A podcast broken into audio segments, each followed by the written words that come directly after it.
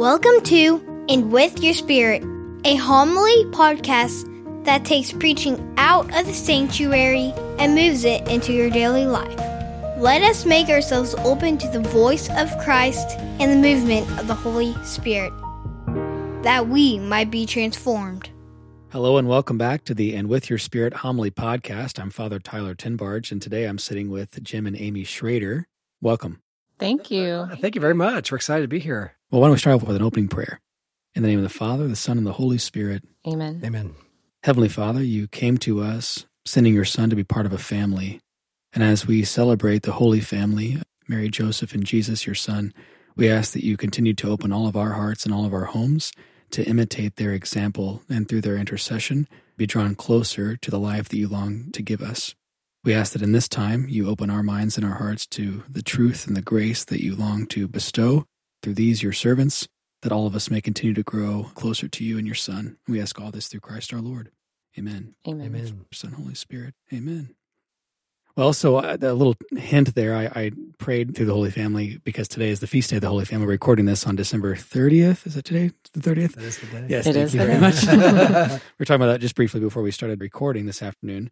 This feast day is usually transferred to a Sunday so that everybody in the parish gets to celebrate it. But this year, Sunday is taken by Christmas and Mary Mother of God, New Year's Day.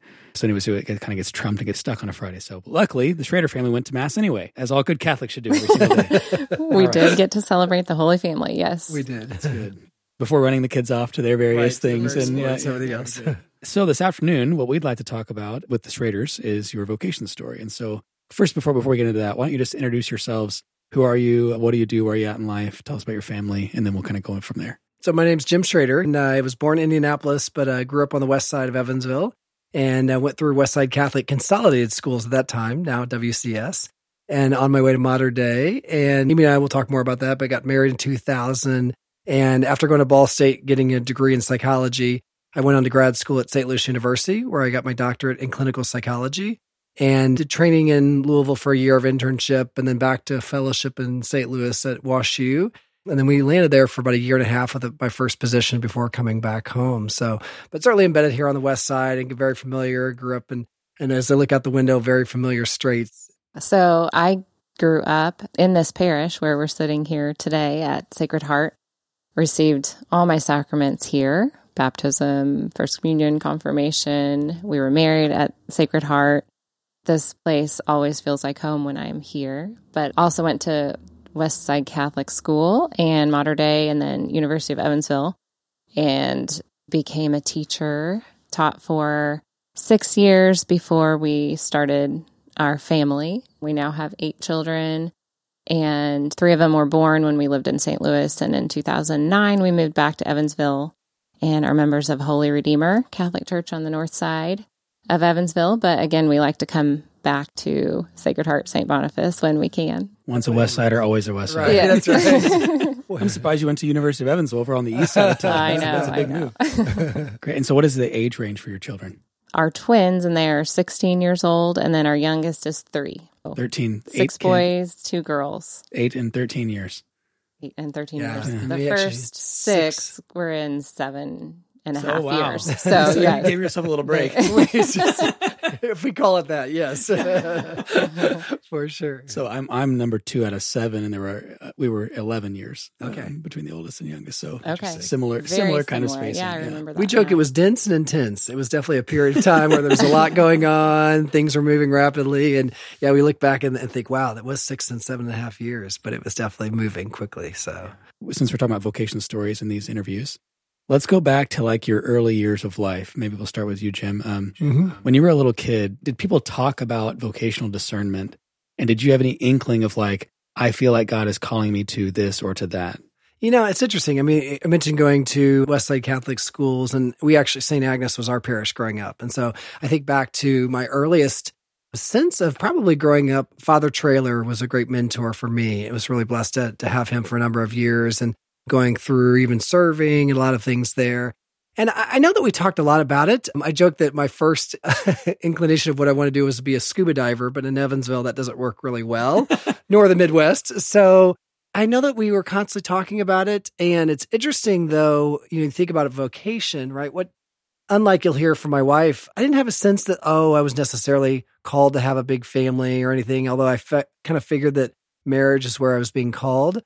But it was interesting. I actually went into college as an environmental management major, uh, which is funny now because I say to people, well, I wanted to be outside, I wanted to be moving a lot. Of course, now as a child psychologist, I'm doing none of those sitting, things, right? Yeah, sitting in a room in a chair. Yeah. yeah, exactly. But I think the first year of discernment, like, okay, chemistry class, bio is probably not where I should be. And I felt a calling in many ways to go into the world of psychology. And then looking back, my dad has been a licensed clinical social worker for about 45 years. So I, I think the seeds of that were already embedded early on. But there was something about psychology that was calling me, and not, and I think this is important sometimes for people to think about a vocation, and I've heard others say this, not because I was like extremely passionate about the field of psychology, but because you, I felt as if it was the right place that God was like asking me to land for reasons I, I didn't, and I've only been coming to know more and more later on. So I actually switched my major from environmental management to social work to psychology on the path of eventually becoming a psychologist at Ball State. And I knew when I did that, I was going to in for the long haul. If you want to go on to, to be a psychologist eventually, typically it takes anywhere for about 10 years of training to do that. And, you know, some people just kind of question that decision. Do you really want to be in school that long or anything? But, you know, I think that you know when you're in the right place. Sometimes you just intuitively have that feel. And, and that was the feel that I had. And I was blessed to actually go to a Jesuit university for grad school, which was unexpected, but really a blessing for us as our in our early years. We we often recall that some of the most spiritual, moving mass experiences we've ever had is actually at St. Francis Xavier College Church. It's probably about a, a church that's probably 150 years old, sitting on the corner of Lindell and Grand. Beautiful old church there. And so it was there that as I was going through my graduate school, I started to sense that the faith itself merges so much more with our secular, we call it secular, right? But with the secular world in the sense of like scientific research that we often see as psychology and medicine as being adversarial. But of course, they're not. You know, if it's good science, it just means that it's unveiling the design that God has of our world, right? And I and we could talk more about this um, as we go further. But it was the early inklings of that. There's a sense that part of my calling was not just to be in the world of psychology, but to help merge for others that world too. And can you give us one example for that? Like, oh my gosh, if, if, if, like, like, things we teach in the church or in yes. the faith, and then also that what's been confirmed by science. Like, right. what's what, what's an example? So you know, we've often been told that the number one phrase repeated in the Bible or a variant of a phrase is "Do not be afraid." Right? We're, we're often told that unnecessary fear, as Saint John says, prevents love. It prevents the kind of love that we're supposed to embody. Well, it's interesting when you look at the scientific research behind anxiety so much supports this idea of why theologically that's so important. So, today, for example, the number one psychological complaint for all human beings in this country and beyond, both kids and adults, is anxiety. That's the number one complaint. And what we see is that when anxiety is used as what we call like an informant, a short term emotion that says, okay, something's going on and I need to do something with that, then it, actually anxiety is very adaptive, right? Because we use it in the productive way and we go forward with it and we channel and make you know adjustments as needed. But as our theology tells us that when anxiety becomes very chronic and it, and it just stays with us over time or it becomes excessive or unnecessary, it leads to a lot of negative outcomes and not just psychological outcomes, but actually a lot of physical negative outcomes. So increased, you know, cardiac problems over time, decreased immune function, lots of different things. And so, as one of many examples, when you think about the theology, do not be afraid, you know, when I was a little kid growing up, I just thought about that as here's what God's telling us in a sense of, yeah, that's that's kind of related to psychology, but I'm thinking of it in a compartmentalized spiritual way. But what you come to find out is that again, science reveals God's design if it's good science, and that anxiety is really intended to be as an informant, as something that leads us to a particular action, not something that we just chronically like deal with over time. My earliest position was at Cardinal Glennon Children's Hospital upstairs. I used to sneak away. I was in a department in a children's hospital. It was Catholic, but that department itself was a secular department. I figured out there was a chapel that had mass every day at eleven thirty, and I would quietly sneak away up to the chapel, um, just take a kind of an early lunch or whatever. And and that earliest neat formation of my faith kind of coming into my work there, and was just a really beautiful experience that started to say to me, we need to go search of how God finds his way in all aspects of our lives, even the ones that seem rather secular. So on the on the do not be afraid then one, so you said scientifically or biologically, it's not good for us to be anxious, right? For Well, chronic- well, well, chronically chronic, anxious. chronically anxious, because Right. it is good. To, fight or flight helps, right? Like, Absolutely. Absolutely. get in there and wrestle well if you're a wrestler, right? Or Yes. get move the car quickly out of this Right. path of danger, right? Get it fr- Exactly. That's helpful. Yep. That it help anxiety. On the faith side of things, you said that God tells us do not be afraid, right? So, what, uh, let me see if I can try to. Is this what you're saying? You're saying that, like God says, it's not good for us to be chronically anxious. Science says it's not good for us to be chronically anxious. That's correct. Exactly. And the chronic anxiety and excessive anxiety over time, and from a scientific standpoint, it really erodes the body. Like it really carries a lot of, like, for example, let's take, you know, kids who experience early trauma, right? And who are never able to work through that or don't get the treatment that's needed. Chronic anxiety over time creates what's called an inflammatory response. Imagine that when we're all where we should be psychologically, that we, you know, we get anxious for a good reason. Let's say we start to cross the road and you see a car coming. Whoa, you get anxious. That's good anxiety, right? Because it preserves our life and our livelihood. But let's say that when you get anxious, you never come back down to a baseline, a comfortable baseline. And let's say you just come halfway down and you remain kind of on edge often, right? Not for clear reasons, but just kind of chronically on edge. That's what we call, from a scientific standpoint, kind of more of an inflammatory response, which is over time, people through repeated experiences and trauma, different things, can never come back down to baseline. And that's hard on the body. We just see that it really has a lot of, can decrease immunity. It's, it's one reason probably people probably get sick more than desired because they deal with chronic anxiety, among other things there. Interesting. So the world is full of it, you know, and that's been really the last 10 to 15 years is it's been really a neat thing for me because again, historically psychology has always been seen as an I shouldn't say always, but often as an adversary, but it's not. You know, again, if the science is sound, as we would all agree, it just reflects God's design of our world. And so the question is what we what do we do with that? You know, how do we merge that? Well, and, and on the other side of things, so not only is if the science is sound, then it reveals God's design, but also if our faith is sound, right? Not just wishful thinking or Yes. magic, right? I mean, I love that about the Christian faith. It is the intersection of what is real and good. Think of prudence, this idea of prudence really is the intersection of goodness and reality, as Aquinas and others would talk about. And you're exactly right. If our faith is sound, it will inform us about how we would act in the world, not only for what we consider be spiritual reasons, but really what we consider to be, we'll talk a bit later about my podcast, but for living a whole life as it as God ordains it. It's it's such an exciting thing. And I think when you get into it and you're not afraid of diving in deeper into some of the areas you wouldn't necessarily go, you start just and Amy gets maybe a little bit annoyed with these sometimes, but you start to like bing, bing, bing, all the things start to light up because you're like, wow, theology informs science, science informs theology. It's all Mm-hmm. there in the same place. excellent. Thank you. Well, so let's bring Amy in.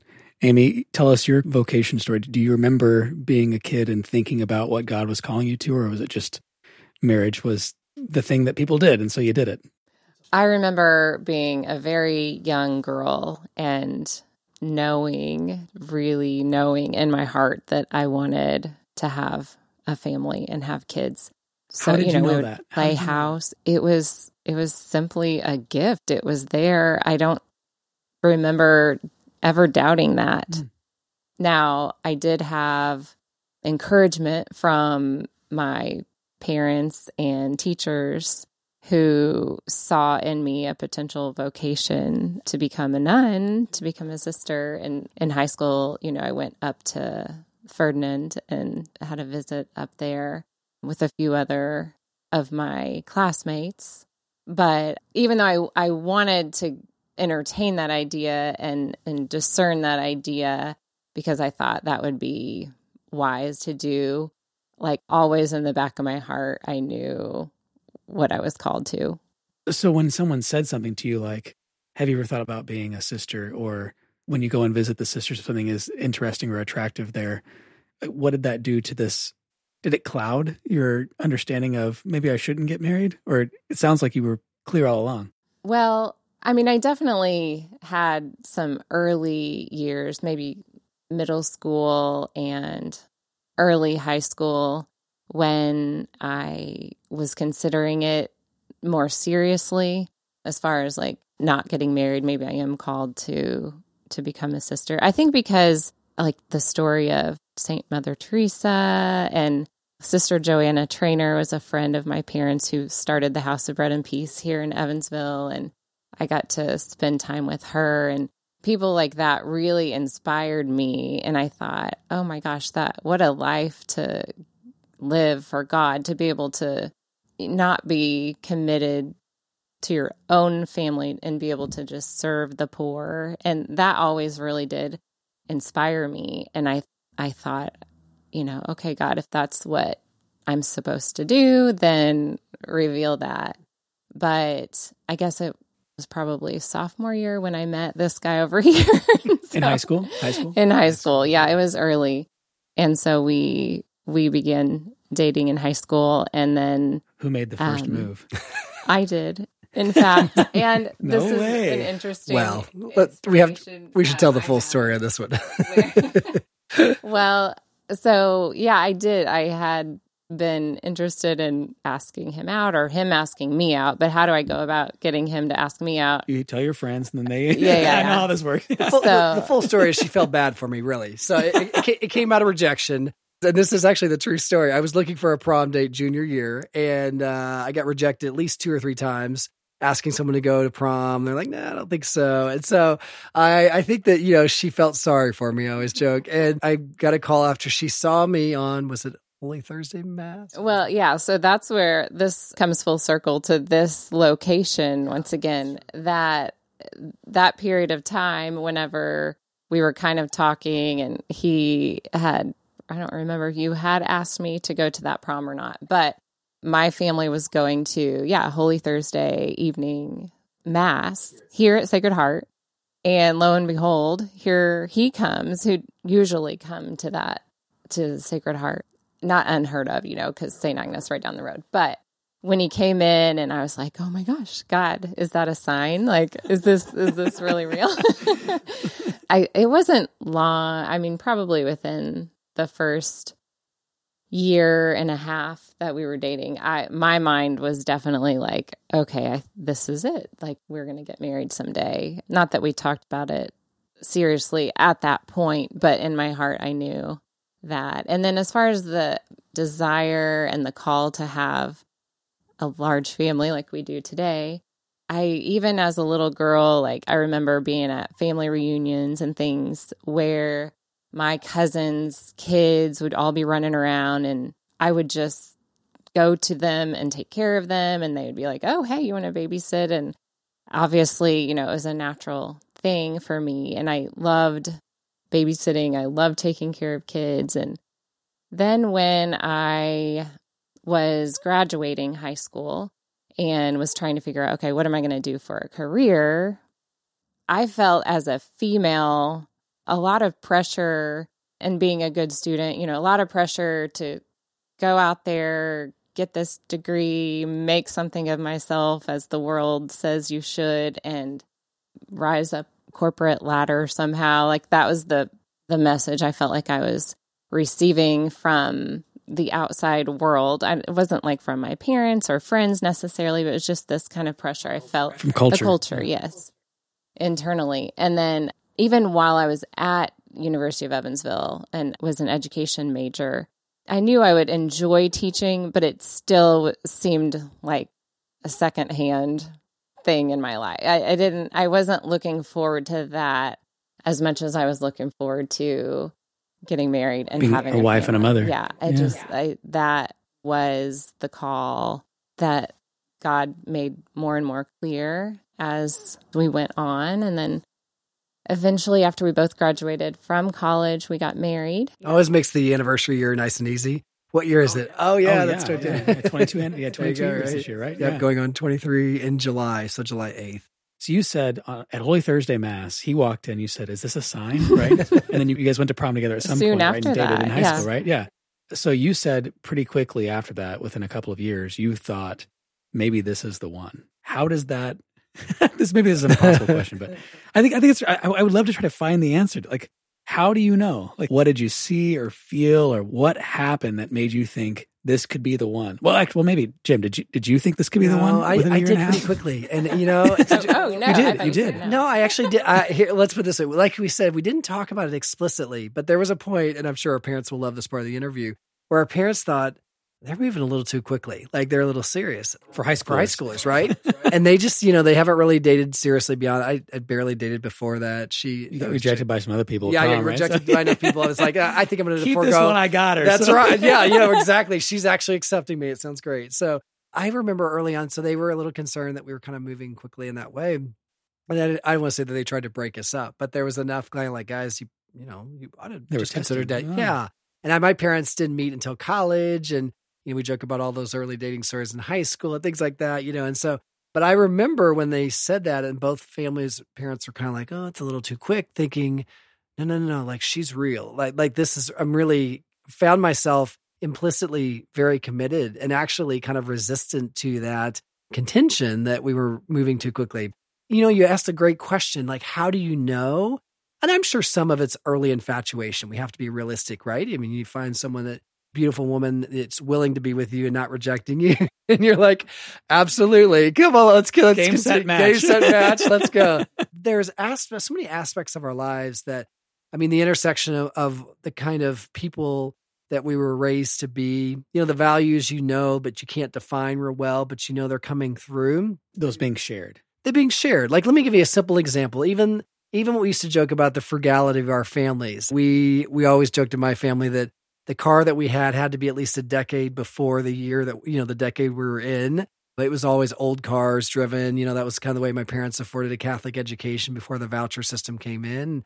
And Amy drove a car. Her dad had a car that had a key in the side that he couldn't remove from the car. So if you wanted the car, there's the key. Just take it and put it in the ignition, and if you can get it out, right? And, but I, I joke about that story because even a simple value like frugality and things like that, you start to just kind of, I think, implicitly start to put pieces together that says, wow, this woman, like, I don't just see this as something that maybe is short term. Like, I, I this woman, um, not only it could keep working. it could keep now. working, right?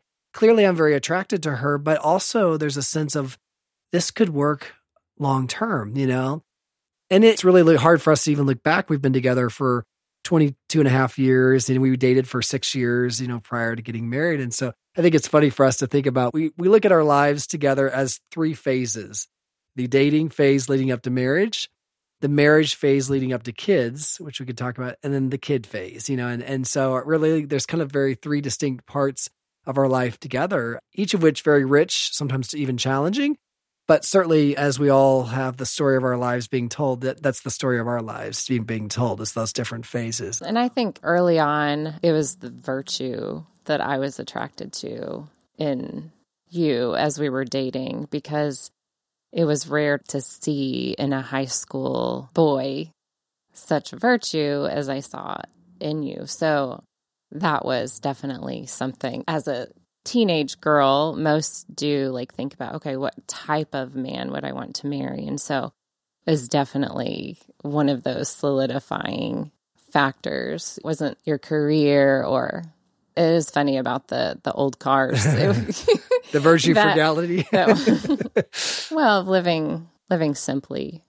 yeah, and it's it's humbling to hear your wife say that. But like you think about all the things that we we are so fortunate. I mean, I, I think about our families and the generations of people that raised us. We go back. We did a really neat tour about a year and a half ago. Father Nunnings, many of you listening know Father Nunning well, right? And we love Father Nunning. And he, when our little girl Kate was born about three and a half years ago, he sent us over a genealogy of our families and the genealogy, especially of the Lehman family, which went way back. Upon looking through it and thinking, wow, like it's amazing to think about the generations of people who have allowed us to be here. I recognize that probably a lot of them were buried in St. Joe Cemetery. And hmm. so, over a course of a couple of Saturdays, I took a few of my younger kids, and thanks to the curator, Joe, over there, I think it's a St. Boniface parishioner, we actually identified 30 of the graves of our ancestors on three of the sides. My mom's from Indy, so hers wouldn't be there. But we did kind of a historical prayer walk one day through there. And I think that things like that, you know, I think about like our lives and my grandparents and great grandparents and her, you know, it- one of the neatest things about stories like this to me is that you think about all the confluence of people and places and situations that have to come together for two people to happen to cross paths on a Holy Thursday Mass, right? And to eventually then share a life together. And life can get really busy and really frenetic, and you don't pull away to think about, like, wow, how beautiful is that? that that's the case. But for us, we were just so blessed with families that created, she talks about virtue, but I don't, it's not my virtue, it's other virtues that were embedded within me, you know. And so that's, that's really a neat thing for us to consider. And I, I also don't want to skip over the fact, um, part of it was providence, right? Like you happen to be at the same church in the same night and you both were you had not found a date and you were looking for one, right? So I mean, like, right. So like, part of that was just like it seemed like the, the universe, the stars aligned, right? Do you want to hear? And then even more of that providence. You'll, this is a pretty remarkable thing. So we years, probably a decade and a half later, thinking about that early story. Amy grew up on Dreyer Boulevard on Wrights Hill, and I, when I lived my early life on Cave Avenue off of Harmony Way, but we moved when I was 14 to uh, Mesker Park Drive. And one day we're sitting out on her back porch. And if you sit on the back porch of Dreyer Boulevard where her mom still lives, and you look out, you can see the golf course. You can see Helfrich Golf Course, right? And you can almost see where my house is. And so we thought to ourselves, what happens if you draw a straight line, literally a straight line from 18 Dreyer Boulevard to 1499 Mesker Park Drive? Where does it cross over? Well, it actually crosses over right where we are sitting right now. It crosses over the place that we got married years later. So if you think providential, it's hard to believe as the crow flies straight that you would go from one house to the other and cross over the church where you got married. To get to each other, you got to go through. You got to go through go this through, church. yeah. Yeah. yeah. Yeah. Thanks for sharing that. So what I was going to say is you, you can't plan that, right? No. And you can't plan the, the the Holy Thursday meeting. But what you can plan is whether or not you're going to listen to your parents, right? you know, I mean, like, Yeah. am I am I going to go to mass when they tell me to go to mass when I'm a teenager? Am I going to try to live a virtuous life? Am, am I going to have my eyes open to be open, like you did, Amy, to the possibility of a vocation to religious life, even if God's not calling me, right? Mhm. And and if because that's the kind of stuff that that has to be there as a as a foundation upon which the rest can be built. And and I it's it's easy for us, I think, for young people to say, well, if God wants me to find my spouse and God wants me to have a happy, holy family, if God wants me to be faithful, then He'll make it happen. Well, you got to do your part too, right? And it's not again not wishful thinking. There's science here, right? Get what you can do in the world, do it, and then let God draw the line. the science actually just something kind of in my mind sprung when you said that. It's the idea of being a co-partner with god in everything we do right? That is really the essence of like the science behind it says that like here's a good example. We'll talk about like you know nutrition or whatever eating. The science behind it says that there's aspects of things that we all need to be healthy from a nutrient side right god gives us an incredible body incredible processes that allow us to convert food into everything that we need in our body but what science has found out recently is that if we don't have the nutrient intake to allow these processes to occur correctly, they don't occur the right way. And I think that that's your your point just springs home in so many ways from a scientific standpoint, which is that God repeatedly calls us to be co-partners, you know, and and how are we a co-partner? You know, we're going to fail, of course, many times. We're we're imperfect, but like I really I think that that idea of the the co-partnership is such a huge thing that Amy and I really believe strongly. And to this day, we're still trying to figure out like how is God asking us to be a co-partner today on December 30th, 2022? Because it's an ever evolving search. It, it never ends there. I think one of the biggest pieces to our whole faith journey, at least mine, involves this very thing in regards to family planning.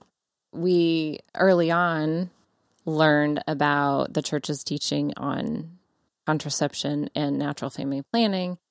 And so, by his grace, learned that early. I know a lot of people never had the opportunity to even know or understand this teaching that the church has. But we, entering into our marriage, had already learned about natural family planning. And so we're able to begin our marriage with that foundation. So it's kind of like you were saying, doing your part in cooperating with with his will for your life. However, interestingly, so we were married for 6 years and then I was teaching at a Catholic school in St. Louis and he was in grad school, so we were pretty poor. so we felt like, oh, we should just wait to start our family. And then whenever he finally graduated to the point where he had a, a job, I was ready, you know, because since I, the time I was five, I knew I wanted children. So I'm like, you know, chomping at the bit. I'm like, okay, it's time. This time, by this time, we're 25, six, seven, somewhere in there. years old. And I was just like, okay, God, it's time. Give us the kid now. And it didn't happen right away. Mm. And month after month after month for over a year, it didn't happen. And so I had this very difficult period of time where I was angry at God because I was like, God, I cooperated with you. Done all the things right. I did what you told me to do.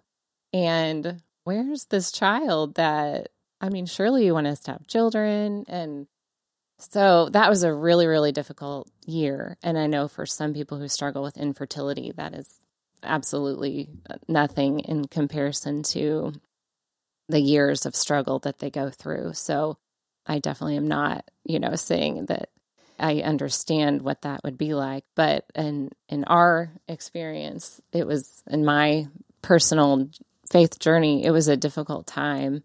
So my mom, whose mother, she had a child before my mom, and he died in utero. And she had a serious health concerns and was told never to have any more children. Well, she ended up becoming pregnant and had my mother. So what a gift that was. You know, I have now have six siblings and I think, oh gosh, if if they hadn't been open to that or had listened to the doctors or, you know, God hadn't allowed my mother to be born, then I wouldn't be here either. So during this difficult time when we were struggling with infertility for for that season, she took me to St. Joe Cemetery, where we were just talking about.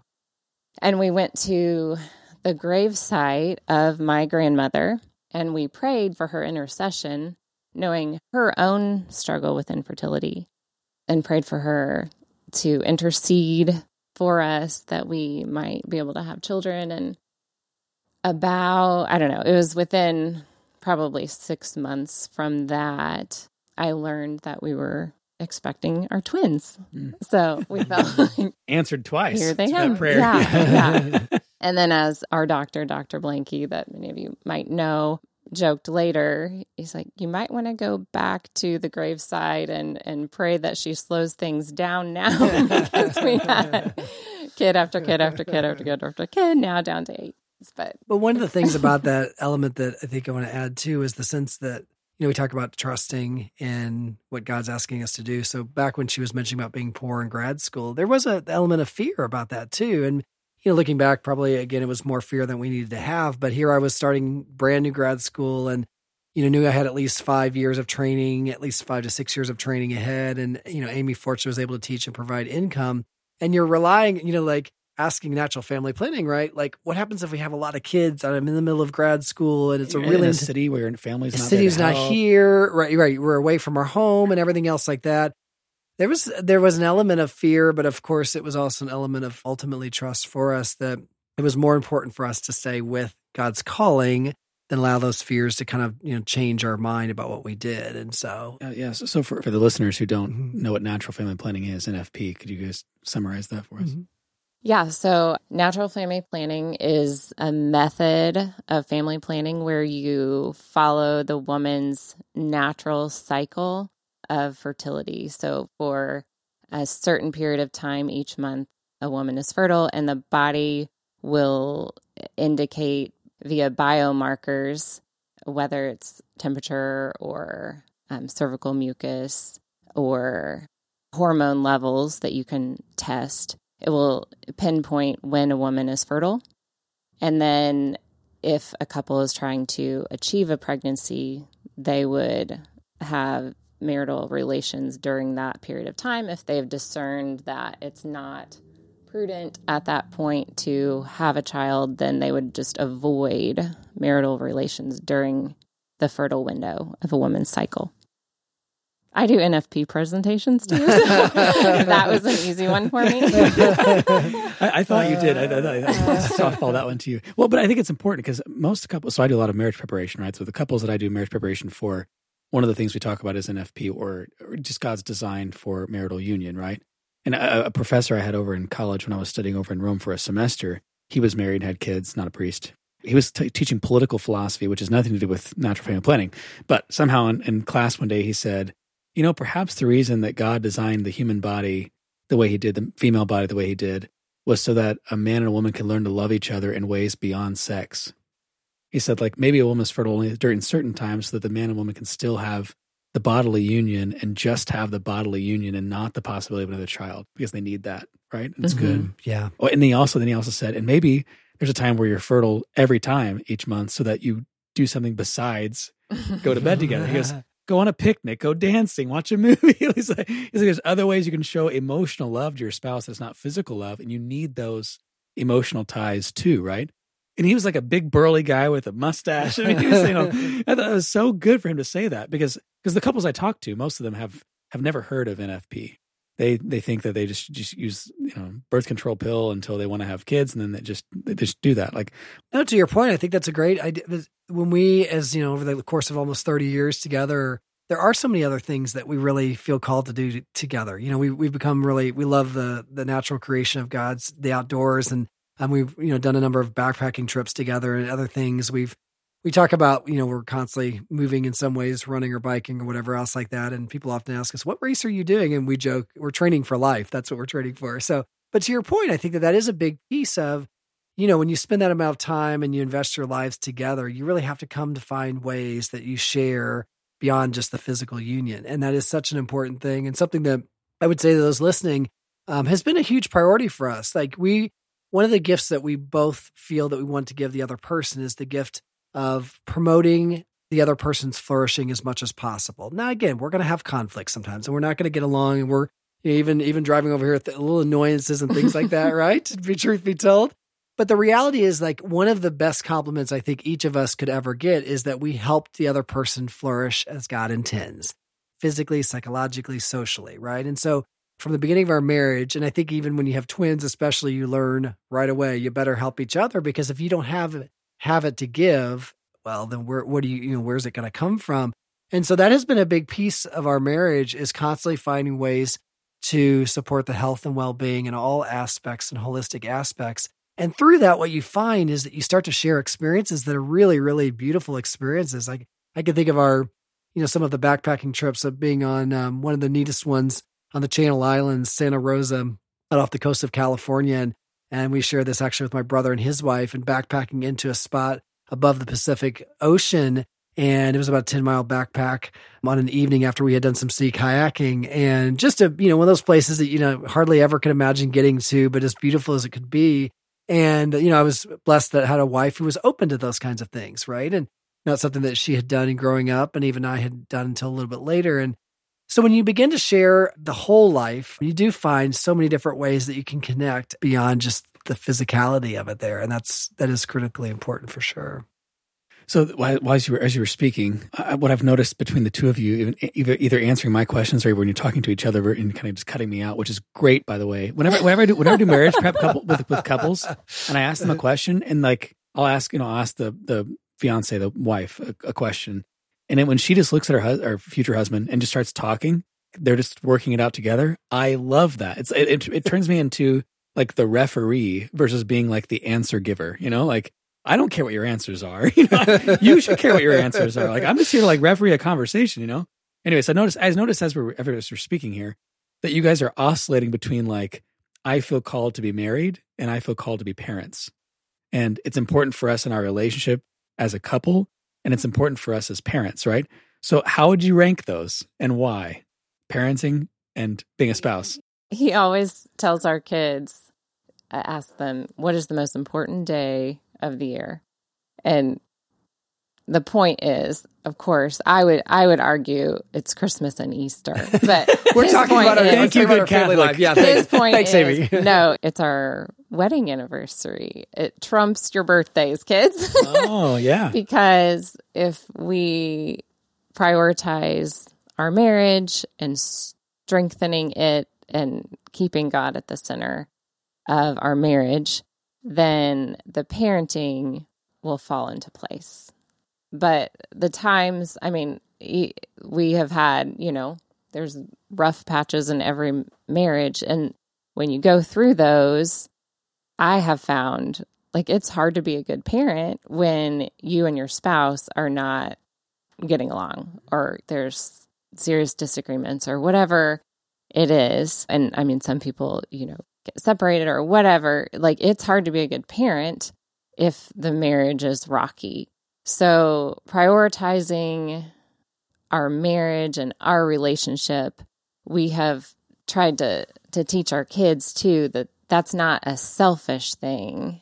It's really better for you as well as our child, you know, for our whole family. So I don't know. You have anything? Yeah, it's interesting. Again, back to this idea of science merges theology. You find that so authoritative parenting has 60 years of data that says it's it's really the type of parenting that has the best outcomes for kids. Now we can't control a lot of things, but best outcomes. But they find that when couples struggle in their own relationship, they often move away from authoritative parenting. They either become really permissive or very authoritarian. But when they when their relationship is stronger, couples tend to move towards more of that authoritative style. It's as if they're working together better in in providing the kind of love and you know boundaries and everything else. And one of the things about having twins early on, I think we should say, is that really quickly reminds you again that if you're not working on your relationship and also not making sure that your own health and well-being is where it needs to be as God calls you.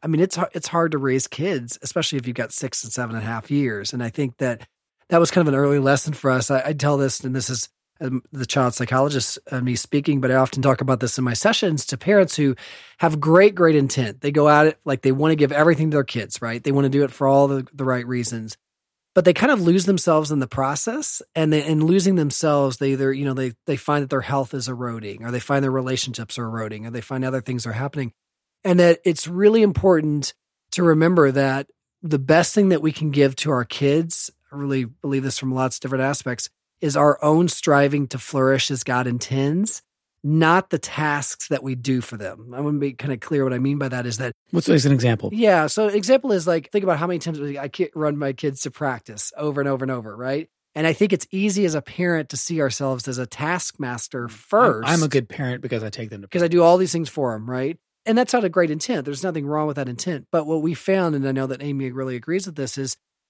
if you lose yourself in being the taskmaster, and your own psychological and social and physical flourishing is eroding, right? You're not really that person that God's calling you to be and you're not striving.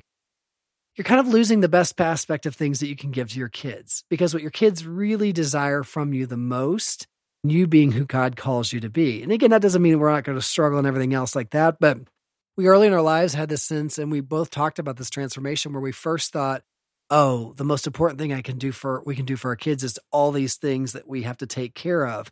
But then we started to realize that the way she was talking about virtue and other thing, the way you grow, you know, the way you become a co-partner with God and helping your kids grow the way you want them to is by the in essence the model you're providing from them more so than even sometimes many of the things you're doing. And so it's been a real transformation for us. So what you're saying is while son or daughter might say, Mom or Dad, I really want you to buy me this toy or to take me to this place or to help me with my homework right now. What they really want long term, not immediately, long term is I want a happy, healthy, holy parent.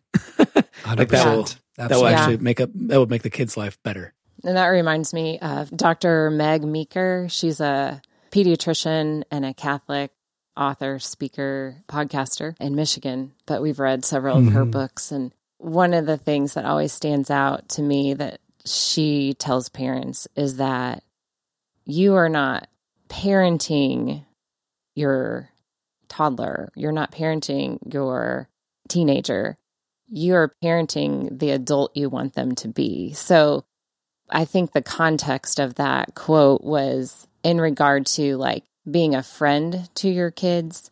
Yes, it's great if your kids like you and want to spend time with you, that's great. But that's not the ultimate goal. You have to get beyond because there's going to be moments, and we're experiencing some in the teenage years now where your kids don't like you. And so just thinking, okay, we can get through this because the goal is not that they like me right now. The goal is that I'm trying to teach them this broader picture and help them become an adult who is virtuous and who can flourish as God calls them to. Yeah, I want I don't care as much if they like me during their teenage years. I want them to be grateful for me during their 20s and 30s and 40s and 50s and 60s Yeah. and 70s. Yes, and 80s. That's a yes. Yes. Yeah. Yes. And just trusting that in those difficult moments of, of parenting or in those difficult moments of marriage, that if you just keep making the simple decisions every day to follow him, that he will work it out. And I, that's a, a big ask. It's that trust piece in in parenting and in marriage, I feel like, but it's huge. Because the funny thing, the funny full circle thing about that was when we got married, I said, okay, look, I just, I, now I'm open to the natural family planning thing, which really, d she didn't tell this whole story, but really came through her. I give her that grace that, to kind of pull me in that direction. It was her virtue. It was her virtue. It absolutely was. But I said, I just don't have 10 kids. That's, I mean, I like, I like, I don't want to have a ton of kids. Be careful, God. is that, why, you is say. that why there's been a three year gap? Yeah, yeah, yeah. we only have eight. We only have eight, right? Just, and I will say that that came through my love for her too. That her virtue became. It's not to say I was like diving in and I was excited, right? But I recognized I loved her more than my fears. Um, in essence, I loved her more than my fears, and so for that reason, that's the only way we could go. And in you know, years removed from that, and obviously the blessing of our kids is a tremendous blessing, but the blessing of we we so have this value in our home about just again back to the idea of like honoring each person as God's creation and the sense of like me wanting to honor her as she sees God would want her to be. And I think for I want to speak to the fathers out there who are afraid about this, you know, getting into like, oh, am I going to have eight kids or whatever? You know what? I understand that fear, and I still have that fear sometimes that we're not going to be able to provide for them the way that we want to. I ask the fathers to consider there probably should be a greater fear, which is that you ask or force your wife, or I say fathers, husbands, you ask or force your wife to be someone that she's not called to be. That would be my greater fear. That would have been the worst thing for me was to say, Amy, we can't do this, even though in the depths of your being, in the depths of your soul, God's calling you that way. I, I couldn't live with myself there. Mm. And so, really, the, to be very honest, the story of that virtue becoming mine was the story of my love for her and the sense of wanting to see her flourish. And that's where it came to be. which in all reality, we do have 10 children if you count two that were early miscarriages. Yeah. I guess, yeah, But, we do have yes. 10 kids in that way. So two in heaven. And it's yes. not that scary. It's not, and it's not that scary because each day I love I love C.S. Lewis when he was asked a long time ago through a letter. He was sent a letter, and a woman asked him, I think her name was Mary Anderson or something. She said, "Okay, when you get down to it, you know all this Christianity stuff. What's it really, really about?" And this is, by the way, become one of my favorite lines of all. And he said, "You know, that's really three things." He said, "It's do your present duty, bear your present pain, enjoy your present pleasure." and let the emotions and experiences look after themselves. And I love that because, of course, you know, he also later in Screwtape Letters said it's the present moment that we come closest to eternity. You know, we reach eternity. And I think that, you know, for all of your life, that simply idea of being in the present, we joke when people ask us, how do you get through the week? And I'm like, well, I don't have to get through the week. I just got to get through this hour. It's not that we don't, not, we're not plan, we, we're planful with this, but the reality is that when you live in the present moment and you experience the presence as God you know, would unveil it for you, that you start to find out things are really possible that you don't believe are possible because you're not so worried. Again, back to that anxiety piece. You're not so worried about what's to come and it doesn't rob you of those moments. And you start to say, yeah, maybe this eight kids thing is, it's going to be okay, you know, in your best moments, maybe not your worst. So, so let- let's talk about Catholic parenting then. Even as we speak now, it's very natural and comfortable for you to use words of faith and talk about the Spirit and God, right? I mean, like that's that's beautiful. Not every parent feels like they're there, and maybe they really aren't. How do you raise your kids in the faith, and how could other parents kind of latch onto those, some of those things? And, and to you, they may not be like extraordinary things. Like maybe you didn't think to yourself, "Well, we're going to do this on this vacation, or we're going to Mhm. start this book together." Maybe you just say, "These are things we do as a family," or "This is what we do for our kids," or Yeah, I think we have two different approaches that we have found about our own spiritual method, or I don't know what you want to call it. Inclination, That he, the way we have described it in the past is that I start with faith from the ground up, and he starts from the top down.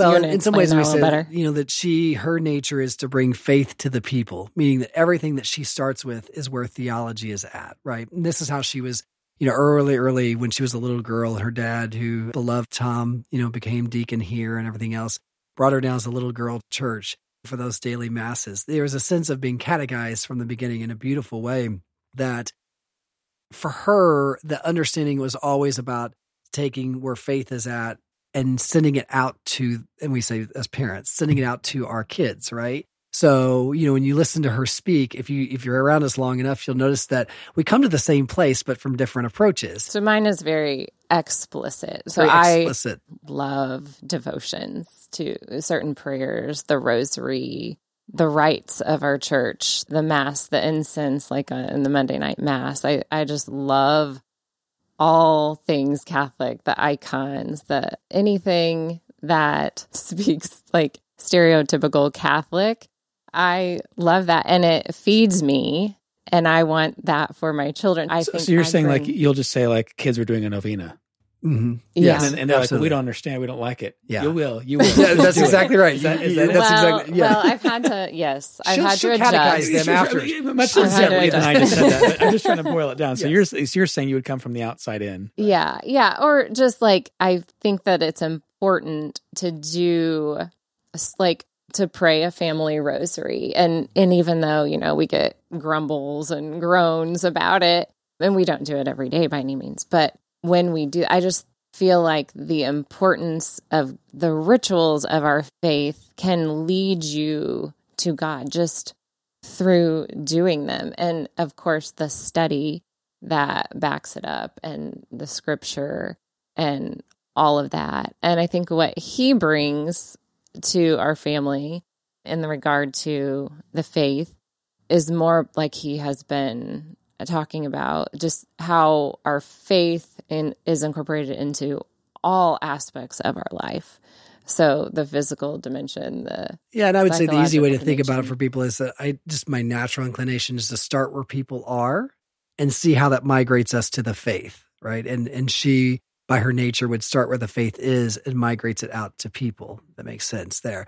What we've realized through not always necessarily pleasant discussions, it's funny how you can argue about matters of faith. You think, why would we argue about this? But is that it has probably been, will ultimately be a great gift to our kids that we come from the two different places and intersect in the middle because I have come to appreciate. I love daily mass. I do love other explicit things, but it's not the even though I was raised in it. That's the not the nature of where I start, and vice versa. And so I think that you know, for our kids, one of the you're asking about advice is to teach them both the sense of the mystical, to believe in the things you can't understand, and to embrace it, but also back to that idea of being a co-partner, embrace the things you can understand of what you can do, and that together those things when they merge are really wonderful, beautiful things for your kids because they provide two avenues of uncovering God's constant grace and presence and what we assert ourselves to do through our own free will, and then what we can't do because it's just simply by the grace of God, which of course everything is by the grace of God. But I think that I would hope people like kind of understand what we're describing there. So that would be, a, I guess, our first piece.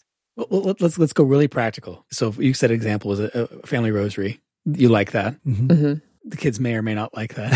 Right, right. What, what is that around the kitchen table? Is that in the car? Is that happen once a week? Does that happen every other day? That happen special so occasions? there's periods of time like Lent or something, uh, you know, some Lents where it's every Sunday. Oh, okay. Um, we've never attempted a daily one. if we're traveling, we usually pray a rosary together in the car. And other periods of time, it, it might just be hit or miss, but allowing them other opportunities for like adoration. Holy Redeemer has the perpetual adoration chapel. So we'll pop in there and just different experiences like that are So- important. so, when you do that, you go you go in there with whoever's in the car, whoever's not Right, at practice or something, right? Mhm. And when you get in there, how do you corral a three year old and also It's get a fifteen year old to, to engage? It's, it's only a few minutes when we do it when we do it that way. Yeah, the older ones will will come in and pray for a longer period of time sometimes. But yes, if we're doing that like in the carpool line, I'll I'll pop in there with them. It's a great idea. our three year old is very active, so she she does not want to sit. And, and usually, I'm worried that the other person who's in there and has their adoration hours Distracted or disturbed something. or distracted by us. So it's usually a quick visit. But Well, and, yeah. and maybe many people who are listening also have the same experience. But whenever I'm praying and someone comes in the church, like a, a family or something, and they just pop in, and some little kid comes running down the center aisle and runs back, right? It actually brings me joy, not because it gives me a, a relief from the boredom of being in church, you know, so- yeah. but because it's it's life, right? Like, because often that little kid will run around and stop at the foot of a statue and just stare for like five seconds, and then they run back. They got something right, and it, if nothing else, the seed is planted there. Like by by jumping out of the car rider line and going into the or car whatever it is the line and going into the chapel for a minute, you're teaching your kids like God is a part of all the parts of the day. You know, it's not Mhm. just morning prayer or night prayer. It's not just mass on Sunday. It's we've got 10 minutes instead of sitting in the car and watching YouTube videos on our phones or arguing about this or that. Let's just go over here, just even if it's just for three minutes and in and out, right? yeah. and she does she does such a great job with our kids teaching the the idea of reverence and the idea of just kind of like again like you said it doesn't have to be a huge act it doesn't have to be something long and extended in fact it probably is best to be a developmentally appropriate given the ages of your kids right because that's where it's kind of god lines up again with our just natural development but yeah she does a great job of doing that and our kids have kind of you'll see them you know genuflect and not even think about it or things like that and so that comes through her for sure Well, and another example was this before we got, before we started recording. You mentioned that you dropped off Matthew. Matthew's one of their third kid. uh-huh he's our Yeah, third, Yep. He's part of our Savio program, so I know him pretty well. I saw him at a wrestling tournament, the Mater Dei Classic, uh, over at Mater Dei High School today. He was sitting with all the other guys. Uh, anyways, and so you guys said that you you brought him to mass and then dropped him off. He might have been a little bit later than most of the kids who were at the wrestling tournament because he, he was supposed to be there at eight thirty. Mass is from eight to eight thirty. Okay, he's a little bit late, right? yeah. yeah Good for you. Yeah. I mean, said, yeah. tell coach, I think he'll understand. Yeah. Coach is Catholic, so Coach is Catholic and, and very supportive, so that was not a yeah worry there. But yeah, it is. I think that's the maybe the second piece of advice is that remember little things that don't take a long time still communicate a lot. I think that's something that we've kind of realized with our kids that even in the midst of all your busyness and freneticism, you can do little things communicate a lot about what matters to you, right? About Yeah. what's important, and and Like- so like daily mass on the feast of the Holy yeah, Family. yeah. to go to mass as a family before you go to the wrestling tournament. Right, right. Just and it does it does everything takes a little bit more effort, but the kind of the question you ask by the end of you know your kids' lives in your own homes is has that effort added up to something that I want to communicate more fully, you know? And many times again we have to do things just to stay alive and everything else like that, but when you have options to do things that you don't have to do, I do think our kids learn from that a lot. Like, "Oh, they didn't have to do that, but they did that." So that must have meant something to them, right? Think about the optionals of life. What you do with your optionals probably communicate more than what you do with the requireds because it's an option, right? It's not yeah, something. well, yeah, like like you didn't have to go to daily mass today, and for and for Matthew and for everybody else in your family too. Showing your kid it's okay to show up seven minutes late to the wrestling tournament shows the kid that it's more important to pray Right. than to compete, right? Yeah. Or, or, or your, your example, Jim, of uh, looking up your ancestors in the cemetery. Which, by the way, I'm shocked that there's only 30 graves between all the Laymans and Schroeders. Well, I, There's my gotta be way more than that. my grandpa actually converted to Catholicism, and I think he converted Ah. maybe around the time that my grandma and him got married. She was a sheller. In fact, grew up So right above Mater Dei. So they were buried in other places. And so, and I was they're- gonna say, but those, yeah. those two names, I know. Evansville, I know. would have half However, the cemetery. Yeah. He was only referring to our direct ancestors, so not like aunts and Oh, and uncles cousins. and Right, I see, I cousins see. and things Oh, like that. oh, so direct line. Direct our line. direct line. Well, then that's so really our children's yeah. great, great, great, great, That's great. right. All the way back like five generations were there. Yeah, well, anyway, so, so you found those, you found all those names, right? Or you were given those by Father Dave, and and with those names, you didn't just say, "Let's go look at their tombs or take pictures for like a for the family tree or photo album." You said, "Let's make a little pilgrimage, like we're going to pray at each of them." Right? Yeah. That's wonderful. That, that's yeah, that's such an easy. No, finding all the graves is hard, right? But going and praying regularly at the tombs of your ancestors is a pious practice from centuries now, and it's easy Mhm. for parents to do that on on their birthdays, right? Yeah, right. Like Mhm. what what would have been their birthdays, you know? Mhm. Like we did yesterday. We did that yesterday. Her dad would have been 80 yesterday. Um, His birthday was December 29th. And so we were up there on, on the top of the hill at St. Joe Cemetery. And again, just there for five or 10 minutes, but we were already Mhm. around. And so there we go. Mhm. So And I remember that as a little girl going into the cemetery, which I know can be a little creepy or eerie sounding if you're not used to doing that. But I think because I was exposed to it from an early age and I and I felt how much my father valued that and he taught that to me and we would go there and pray together and he would talk about them and like their memory then would stay alive for that period of time. But because of that, now the cemetery is a sacred space to me and like thinking of of all of our loved ones and and all who are buried there and just praying for them it has become a really neat thing for for me personally and hopefully our kids will find value in that too if not now someday. Mm-hmm. maybe that's one last piece of thought. She mentioned the word sacred maybe as catholic parents what we're also trying to do is to really convince ourselves of how sacred of a life they are too you know and maybe that you know when you said sacred i was thinking about your question about what's important for catholic parents but is in all the ways that your kids do things is to communicate to them that their lives, just like these people's lives who lived before us, are very sacred. And so, what you do, like with your own actions, I can think of all the way from our young kids to our teenagers.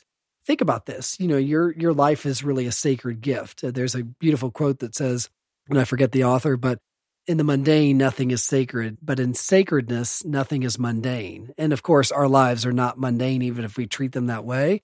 And I think that one of the things, and, and Amy, I, I give so much credit to her, is make sure that your kids know that they are sacred in the eyes of God. Now we joke, don't act like you're too special because that doesn't mean you get away with things.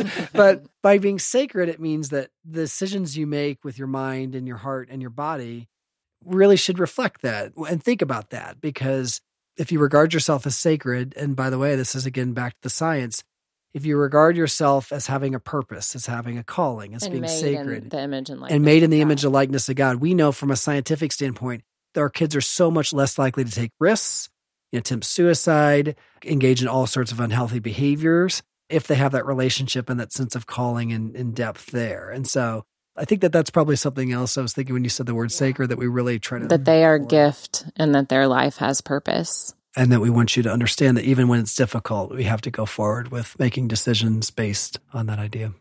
I was at a World Youth Day in Rio de Janeiro, Brazil, how many years ago? 12 years ago or something.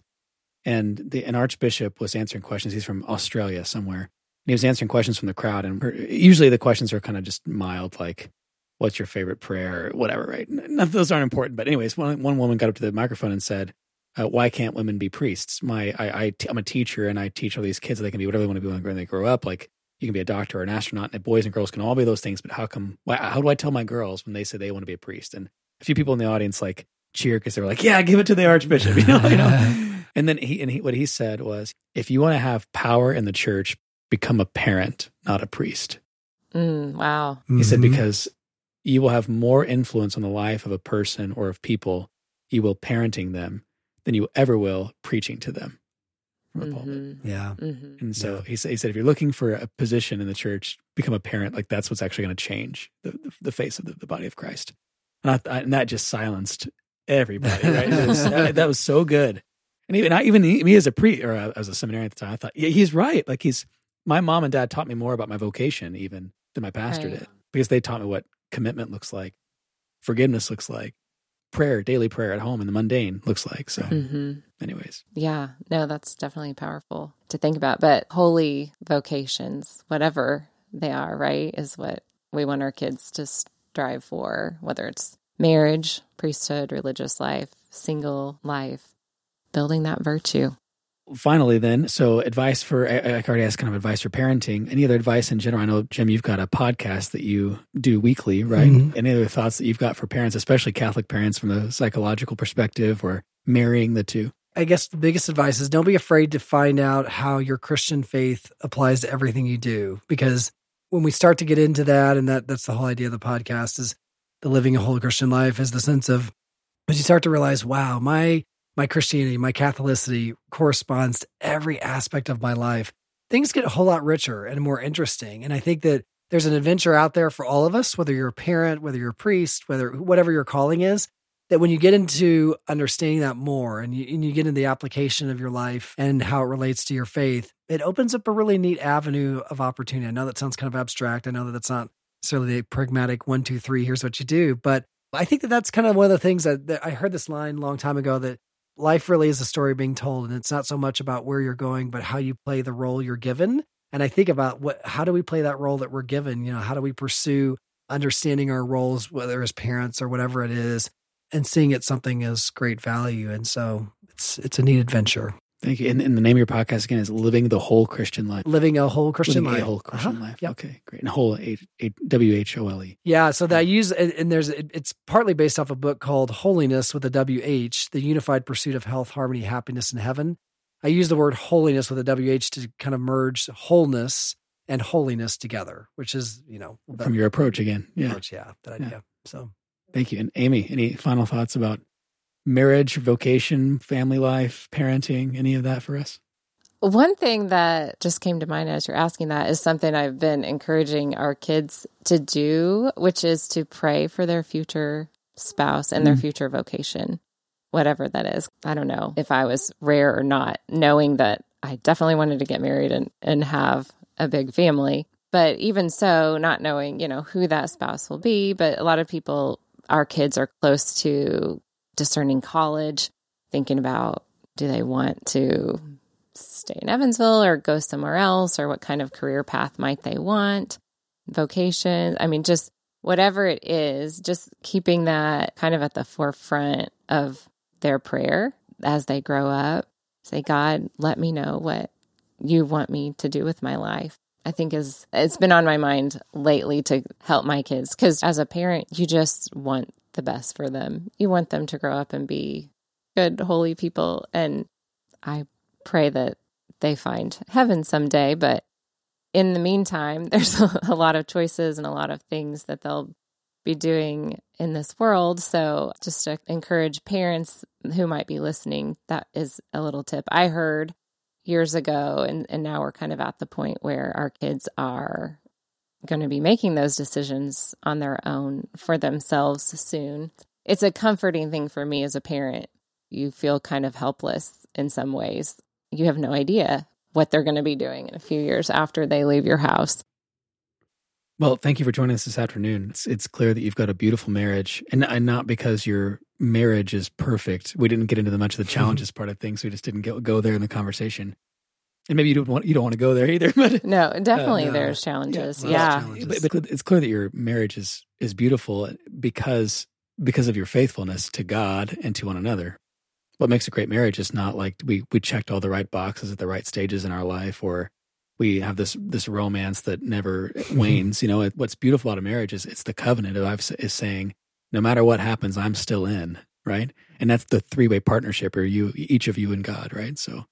So anyway, so thanks for sharing that for the, with the world, but also with us in this podcast today. Thanks for having us. thanks so much for having us. That was that was wonderful. And, uh, Jim, would you like to close us in a prayer? Sure. In the Father, Son, Holy Spirit, and dear Lord, thank you for these beautiful present moments that we share today. And just keep us in these present moments throughout our lives, even when life gets difficult and we find ourselves worried about what may come or what has been. Remind us that you are with us at all times and that each moment is possible with your grace. Thank you for all the people in our lives that have really invested in us, the people that we don't even know, but have allowed us to come to be where we're at. And when we find ourselves in despair or find ourselves in sorrow, remind us, Lord, that you're never far away at all. In fact, that you remain with us in ways that we may not even understand and in ways that we may become much clearer. So, Lord, in all that we do and all that we are asked to be, please help us reflect your voice, your spirit in this world, and bring us back to the center, the source of who we should be. Amen. Amen. Send the Holy Spirit. Amen. Amen.